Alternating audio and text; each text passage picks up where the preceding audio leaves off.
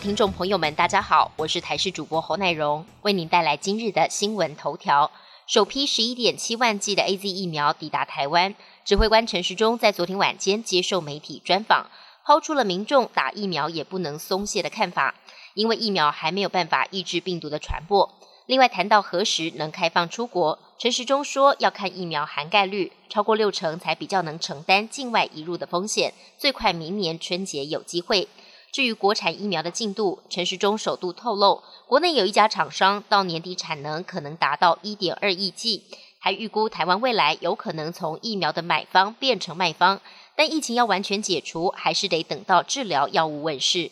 二零二零年虽然受到新冠疫情的影响，全球股市震荡，但劳动基金整年度投资仍然获利三千一百六十四亿元，其中跟劳工最相关的新制劳退基金收益超过一千七百八十一亿多元，收益率百分之六点九四。劳保局说，参与收益分配的退休金个人专户大约有一千两百零五万户，今天会将收益分配入账，平均账面约可分配到红利一点四万多元，是史上次高金额。威利彩昨晚终结连二十九期共估，在台南市北区一家彩券行开出了一注头奖，奖金高达九点二亿元。彩券行老板娘得知消息，开心的不得了，笑说是日前从南投紫南宫请回两只金蟾蜍带来的好运。不少客人也涌进彩券行，要来沾沾喜气。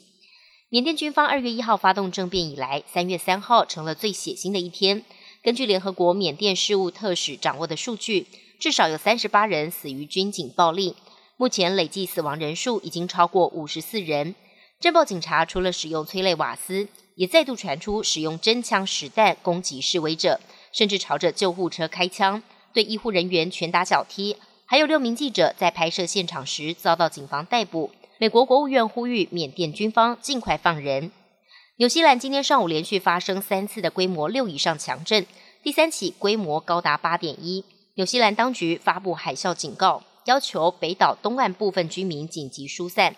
太平洋海啸警报中心也发布海啸警告，警告太平洋岛国万纳度跟法属新卡里多尼亚等地，浪高可能达到三公尺，规模较小的海浪最远可能传到日本、俄罗斯、墨西哥跟南美海岸。幸好目前没有传出灾损的情况。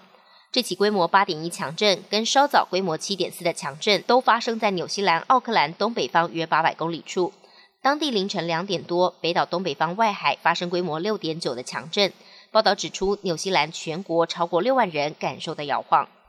各国强打新冠疫苗，疫苗出现供不应求的情况。欧盟还实施疫苗出口管制，如果在成员国内制造的疫苗无法满足欧盟需求，并有权利拒绝疫苗出口到其他国家。现在，意大利开第一枪，禁止阿斯特吉利康公司在意大利生产的 A Z 疫苗出口到澳洲。意大利发声明指出，欧盟跟意大利疫苗严重短缺。而且澳洲并非疫情严重的国家，因此下令暂停出口。本节新闻由台视新闻制作，感谢您的收听。更多内容请锁定台视各界新闻与台视新闻 YouTube 频道。